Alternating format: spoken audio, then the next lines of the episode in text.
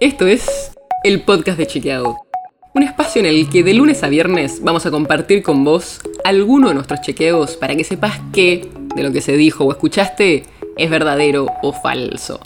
También te vamos a presentar las verificaciones que hacemos de las desinformaciones que andan circulando por ahí y vamos a traerte datos y contexto para entender mejor las noticias. Soy Olivia Sor.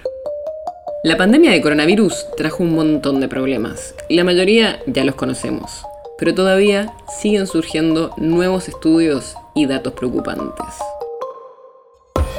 Mientras estamos todos pensando en la vacunación contra la COVID-19 y comunicando lo fundamental que son las vacunas, es importante pensar también en las otras vacunas que nos tenemos que dar. Y en el 2020, por la pandemia y las restricciones que se impusieron para frenar la circulación del nuevo virus, la mayoría de los países tuvo caídas en las tasas de vacunación infantil. Y la Argentina no es la excepción. Según los datos del Ministerio de Salud de la Nación, en promedio, la tasa de cobertura en las vacunas gratuitas y obligatorias, las que están incluidas en el calendario nacional de vacunación, alcanzó el 69% en 2020. Y ese 69% es bastante preocupante, porque cayó en promedio 8 puntos porcentuales en relación a 2019.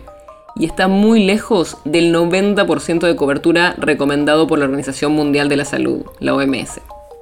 Todo esto claramente estuvo impactado por la pandemia. Primero, porque por la cuarentena muchos vacunatorios estuvieron cerrados, sobre todo al principio, y después porque muchas personas preferían no acercarse a centros de salud por miedo al virus. Voy a contarte algunos datos para que entiendas cómo bajó la vacunación. En los recién nacidos, la vacunación contra la tuberculosis, que es la famosa BCG, o contra la hepatitis B, alcanzó un 72% de cobertura, cuando en 2019 había sido casi el 77% en esas dos. En los menores de un año, la cobertura de la vacuna contra la poliomielitis y la vacuna quíntuple, que protege contra la difteria, el tétano, la tos convulsa, la hepatitis B y la bacteria HIV, alcanzó solo el 75% de vacunación en el 2020. En el año anterior, en 2019, se habían aplicado a casi el 83% de los bebés. Y también los datos muestran el impacto de las clases no presenciales, porque la mayor caída se dio en la cobertura de las vacunas que se aplican al ingreso escolar. La vacuna contra la polio, la triple viral que protege contra sarampión, rubiola y paperas, y la triple bacteriana que protege contra difteria, tétano y tos convulsa, cayeron entre 12 y 13 puntos su cobertura entre 2019 y 2020. Además, hay muchísimas desigualdades entre las distintas provincias.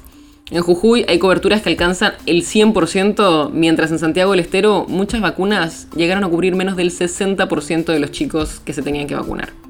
En los últimos años la cobertura de vacunación ya venía cayendo, pero la caída en 2020 fue muy fuerte. Y esto es muy peligroso porque pueden resurgir o aumentar enfermedades como la rubiola, el sarampión o la hepatitis que ponen en riesgo la vida de miles de niñas y de niños. Así que ya sabes. No solo tenemos que enfocar en vacunar a todas las personas que se pueda contra el coronavirus, también hay que seguir vacunando contra otras enfermedades. El podcast de Chequeado es un podcast original de Chequeado, producido en colaboración con Posta. Si tienes una idea o algún tema del que te gustaría que hablemos en un próximo episodio, escribinos a podcast@chequeado.com. Y si te gustó este episodio, seguinos en Spotify o en tu app de podcast favorita y recomendanos a tus amigos. Si querés más información sobre esto o sobre otros temas, entra a chequeado.com o sumate a nuestras redes. Soy Olivia Sor. Hasta mañana.